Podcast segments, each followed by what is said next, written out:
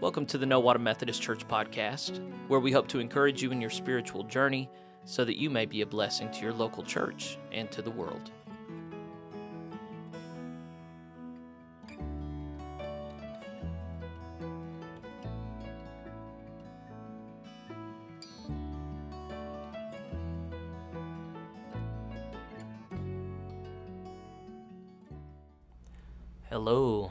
Put out another podcast and you're listening to it. And once again, this is working our way through the book of Romans and talking about the most important things in life, the Christian faith. Romans has really just been a joy for me to, to work through, preach through. Unfortunately, I, have told uh, the people at the Nowata Church here, I actually do my best preaching in Delaware. I go to Delaware every Sunday morning and give my first sermon there and then come and preach on the exact same passage here in Nowata. I'm not tired, I'm not bored, but for some reason it often lacks the same oomph that I get in Delaware. So I don't I don't know what that is. And I sure am sorry I don't summon the very best of myself for these, but I'm still quite proud of of what insights the Lord gives me to to open up the scriptures to you and to the people here just want to ask you to continue being prayer for the church here. We are uh, in the midst of a lot of tumult in the United Methodist Church denomination. There's a lot of uncertainty about the future, but we have a wonderful, faithful group of people here. Just want to know, follow God's word. And uh, this week's preaching uh, subject is no exception to that. Our calling is to conform our lives to the Word of God and to uh, the plain instructions we have there. So I pray that you would be blessed in clarity and understanding and discernment as you meditate on these scriptures with us. God bless you. Okay, this morning we are in Romans chapter 10, which you can find on page 1758.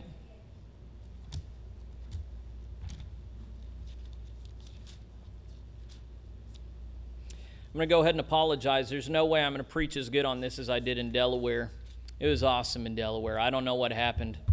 You would think that I would like get things polished off and do better here in Nowata than I do. That's hardly ever how it works out. My first sermon is almost always better, and that is not intentional on my part. I love you guys just as much, but uh, if you're ever just wanting a better sermon than you usually get, wake up a bit earlier and drive over to Delaware. Pretty, yeah. God's been good. It's still going to be good because we're in His holy word. Amen let's remind ourselves if something is in this book, is it required and necessary and essential? If, if something is not in this book, is it required, essential, or necessary? No. For some reason, you guys have a harder time with that one each week. There's a lot of people who want to add to the canon. They want to say, well, you really should read this book or this. No, there's only one book you have to read to be saved, to know like the back of your hand, it's this book. So if it's in this book, is it important to understand? Well, what if what if I don't like it? Do I still have to understand it? Yeah, that was an easy one. Uh, what if it's really hard for me? Do I still have to understand it? Yes. yes. Okay, so that's why we're doing Romans. Romans is a book that's hard to understand, but it's essential to understand because it's in the Bible. Okay, and and all of our theology, not all, most of our theology as Christians is built on concepts that are in this book. So we've talked about the doctrine of the fall and original sin, the fact that we're all born in sin because of what Adam and Eve did. We've talked about our depravity, the fact that we are born enslaved to sin and of our own free will we cannot turn to God. We've talked about God's grace, how He extends it to all of us despite our unworthiness and extends salvation to all of us. We've talked about the essential nature of repentance. We've talked about covenant. All these things we've laid a firm foundation in. And if you've missed out on any Sundays, you can get on Facebook or YouTube. We've got it all on there, and you can go back and you can walk through all of Romans up till now. We're in chapter 10, there's 16 chapters. A big part of this book has been concerned with who makes it. Is it just Jews or Gentiles too? Are Jews ahead of the Gentiles? Does God like them more, or does He like us all the same? And the answer is that God likes us all the same. We're all born estranged from Him, Jew and Gentile alike. They are given some blessings that we are not. The law is a blessing, it's perfectly good. But the thing is, it brings out the badness in us, the law, the Old Testament. It shows how good God is and how good He calls us to be, and we can't be that good. And I'm going to present a metaphor right now that I haven't presented before. It's a metaphor of a scab. all right? And I know none of you are guilty of this, but there are some people who are scab pickers, right? Yeah, I know, Mike, it's gross. I'm sorry. But the thing is, the reason people pick scabs, there's some weird psychological thing you're feeling on it and you're going, I don't like this rough, hard thing on my skin. I'm going to pick it off. And then, yes, your skin is, is soft again for a bit, but it's also raw, and the scab is going to grow back. And what's going to happen if you continue to pick that scab? It's going to grow. If you leave it alone, it'll eventually scar. If you don't leave it alone, it'll eventually get infected and it can kill you. It will kill you. If you continue to, yes, you will get infected. You will die from an infection. Most people finally cut it out. The thing is, this is what sin is like. Dealing with sin is like when you have not died and been born again in Christ Jesus. This is what the Jews did. They were given this prescription for holy living, and they would find bad things in themselves and they would pick it off. But the thing is, they weren't dealing with the underlying problem and it would metastasize and get worse and worse and eventually kill them because the wages of sin is they could not cure sin. Sin could not be cured, it could only be covered over. And that's why Jesus said, He condemned the Pharisees. He said, Oh, you clean the outside of the cup, but in the inside it's still dirty and disgusting, right? He said, You're only concerned with this outward observance. You're not concerned with the, the conversion of the heart because they couldn't be converted in the heart because they didn't have the Holy Spirit. So we're going to talk about that. I'm sorry, I should have brought it up when it actually comes up in here. Let's look at chapter 10, verse 1. Brothers and sisters, my heart's desire and prayer to God for the Israelites is that they may be saved. So you remember in chapter 9 last week, he was talking about the fact that, uh, that most of the Jews had not received Jesus as Messiah. They should have known him who he was. For some reason, they're rejecting him. He eventually says it's because he thinks God has blinded them so that the fullness of the nations, the Gentiles, non Jews could come in, and then the, the Jews will believe. I, I happen to believe that. I, I don't think Jews are evil. I think Jews have been blinded for a time. I think one day they will turn and see Jesus as the Messiah.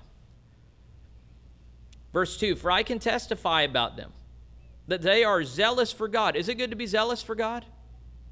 Absolutely. To be passionate for God, we're called to be zealots. What's the problem then? If they're zealous for God, their zeal is not based on knowledge. Is knowledge important? Absolutely. In our language, we have a saying, knowledge is power, right? There's such a good th- there's such a thing as good power.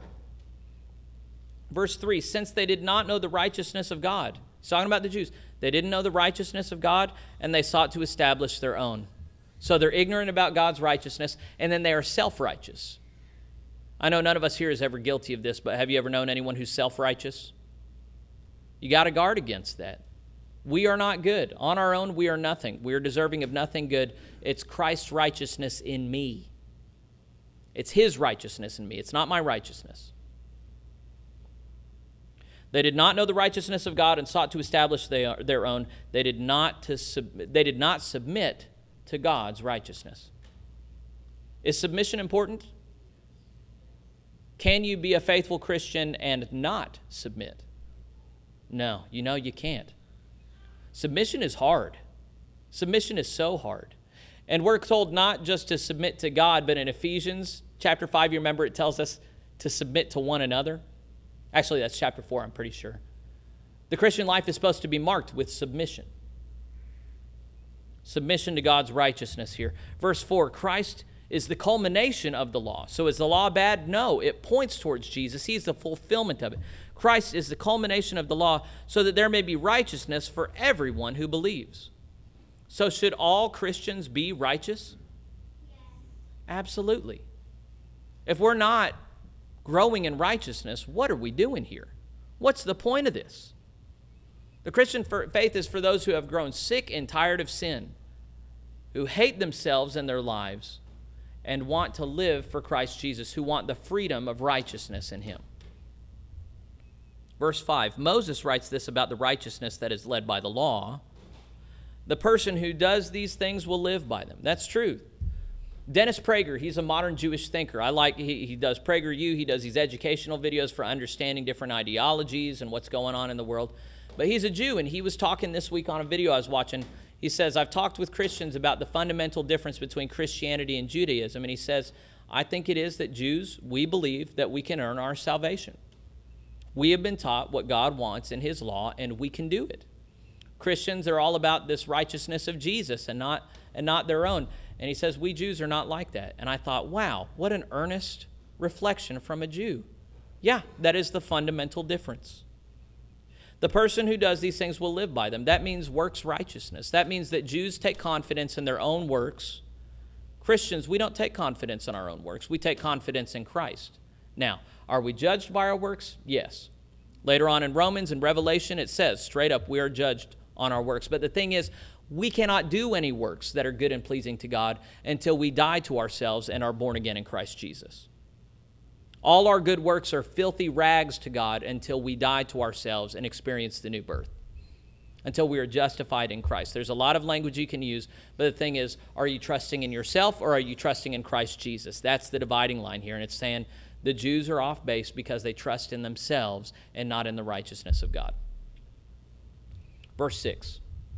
But the righteousness that is by faith says, so this is not righteousness of the law, this is righteousness of faith. This is the good righteousness.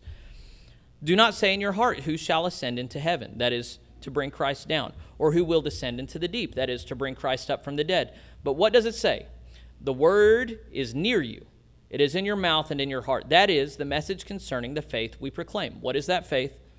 If you declare with your mouth Jesus is Lord and believe in your heart that God raised him from the dead, you will be saved.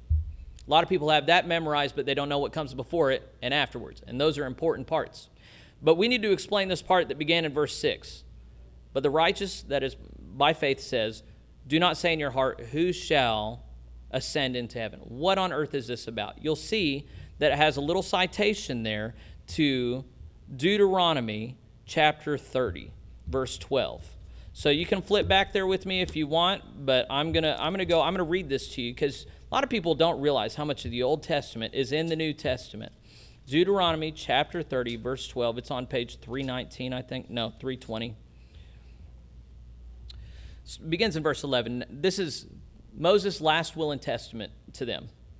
Now, what I'm commanding you, the whole book is, this is one section of it. Now, what I'm commanding you today is not too difficult for you or beyond your reach. It is not up in heaven so that you have to ask who will ascend into heaven to get it and proclaim it to us so that we may obey it.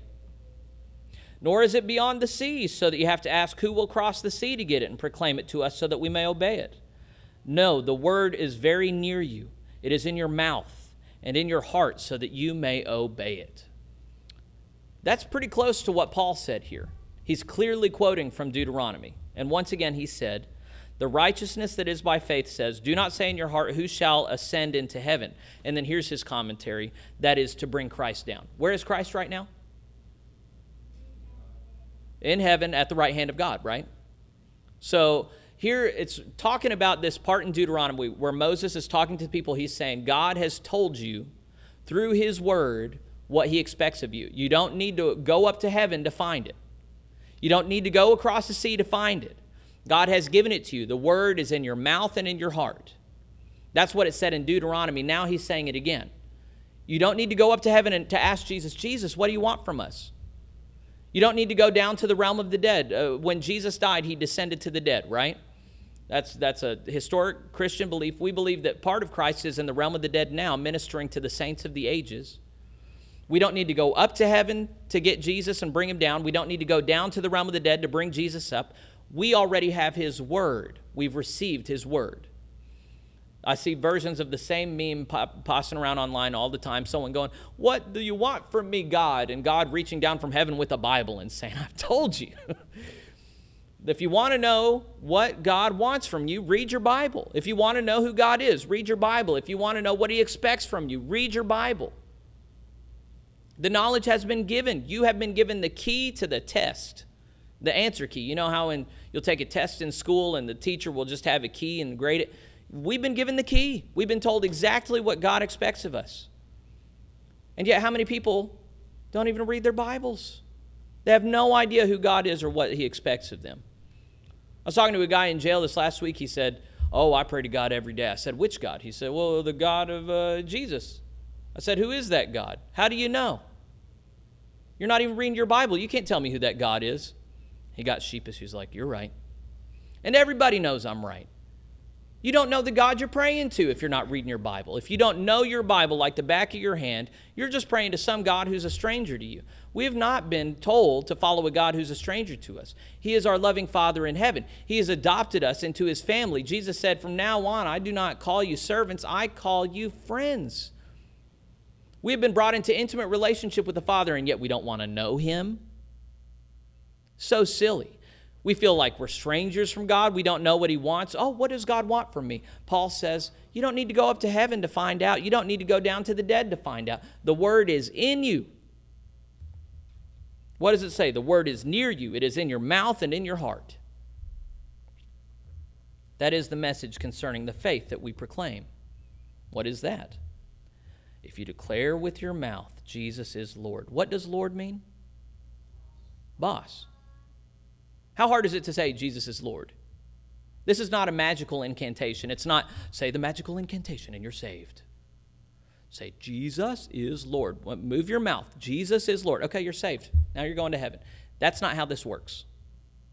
When you say Jesus is Lord, that means something. And if you're lying, which most people are when they say it, if, you, if Jesus is Lord, if Jesus is the boss of your life, then who is not the boss of your life?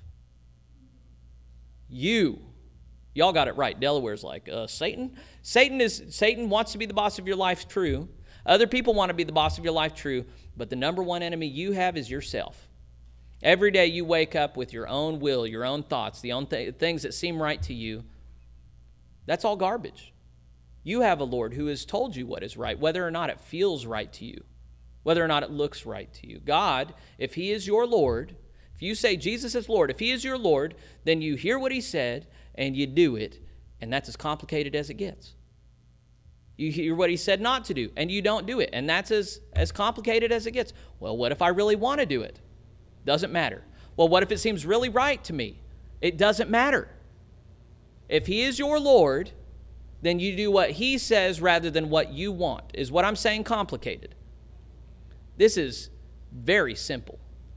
A lot of people want to complicate it so that they don't have to listen to it. I'm saying it's so simple now, you can't deny it, can you? I will pin you down. I will not literally pin you down. We have to understand this. If we say that Jesus is Lord and believe in our heart that God raised him from the dead, why is that important? As he explains in 1 Corinthians, if God has the power to raise Jesus from the dead, he will raise your mortal bodies as well, right? So when we confess that God has raised Jesus from the dead, we also confess that God will raise us from the dead as well. That's the God we serve. He will redeem even these awful mortal bodies. He will make them heavenly, glorious bodies like Jesus. So, what it's saying here, it's not saying say the magic words and believe that this superstition happened a long time ago. That's how most people read it. That's not what it's saying. It's saying you give up on yourself. Christ is your boss. You don't do what's right in your eyes anymore. And you fully anticipate that God will raise your mortal body from the dead on the day of judgment. Verse 10 For it is with your heart that you believe and are justified, it is with your mouth that you profess your faith and are saved. So, what if I have faith and I don't profess it with my mouth? Do I have faith? It just here said very clearly if you have faith, you profess it with your mouth. I passed a thing around this last week. I think it was Burk Parsons, the pastor said, We talk about what we love, don't we? I love my kids. I talk about them all the time. Some people love their sports team. They talk about it all the time. Some people love their job. They talk about it. Some people love their girlfriend, boyfriend. They talk about them. We say we love Jesus most of all. He has the preeminent place in our lives, and yet how many of us are talking about Jesus with everybody we know? Not in some kind of trite, formulaic way, but when you love somebody, you talk about him, don't you? We supposedly love Jesus. Why don't we talk about him? As scripture says, anyone who believes in him will never be put to shame. That doesn't mean that people aren't going to try and shame us. That means that God will never forsake us. Verse 12 For there is no difference between Jew and Gentile. The same Lord, Lord means boss or master, the same Lord is Lord of all and richly blesses all who call on him. For everyone who calls on the name of the Lord will be saved. So, does God play favorites? No. We're told in several places in the scriptures God plays no favoritism, He has no favorites. All people have been invited to be saved, all people have been extended the offer of Christ Jesus' blood applied to their hearts in justification. There is no reason why anyone needs to be condemned other than their own rebellious hearts. But we do not believe in limited atonement in the Methodist Church. I know that's a confession of a lot of Reformed churches. They just say the blood of Jesus is, is not enough to atone for all the sins of the world. I don't know that they always say it like that. We would confess not everybody is going to be saved, but we would say what happened on the cross is enough to save all people. There's 8 billion people on earth right now. God could save them a million times over and more with the blood of Jesus. Verse 14 How then can they call on the one they have not believed in? How does that make sense? Can you call on somebody that you don't believe in? And how can they believe in the one of whom they have not heard? How can you believe? Can I know of somebody I've never met or even heard about? No, that doesn't make any sense. And how can they hear without someone preaching to them? Can you know something without someone telling you about it? Do you just magically know things? And how can anyone preach unless they are sent? As it is written, How beautiful are the feet of those who bring good news.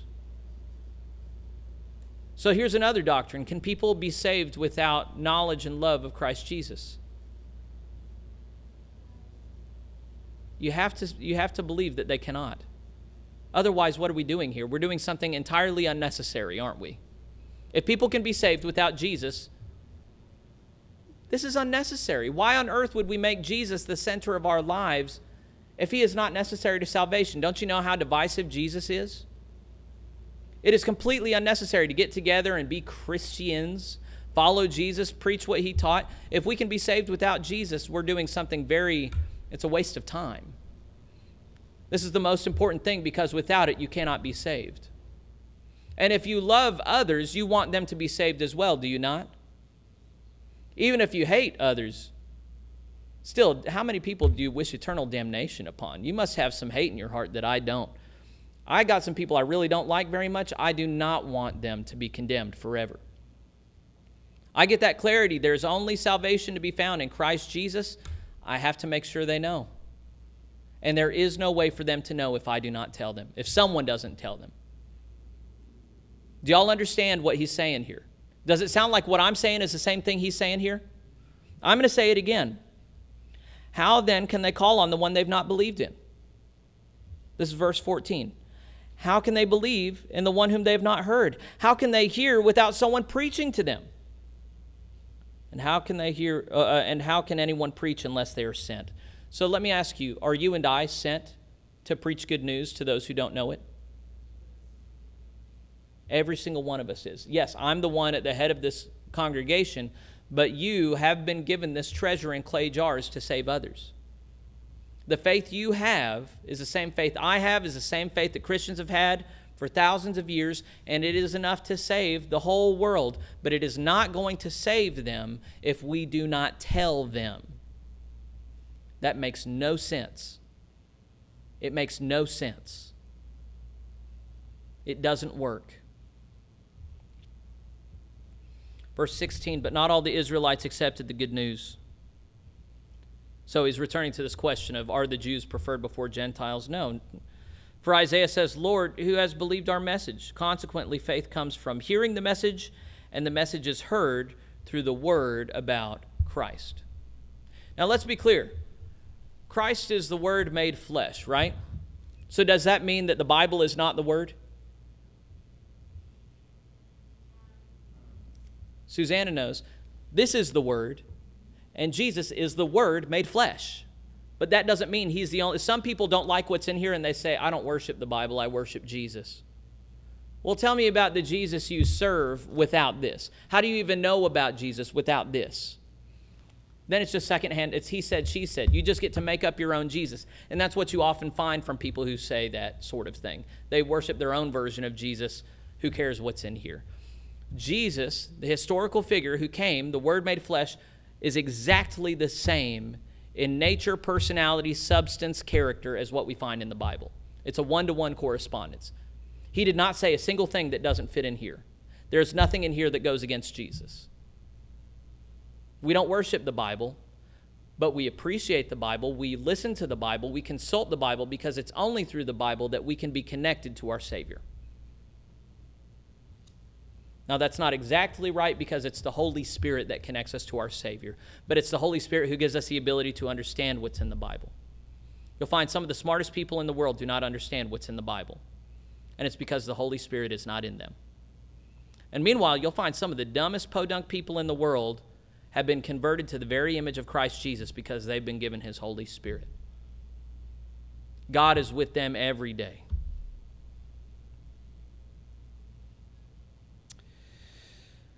Um, I think we're in verse 18, right?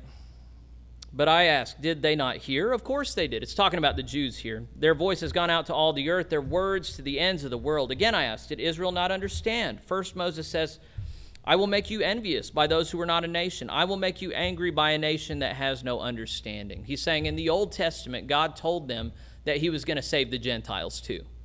That because they were rebellious and disobedient, he was going to save everybody, not just them. He wasn't going to play favorites anymore. Verse 20. And Isaiah boldly says, I was found by those who did not seek me. He's talking about the Gentiles here, non Jews. I revealed myself to those who did not ask for me. But concerning Israel, he says, All day long I've held out my hands to a disobedient and obstinate people.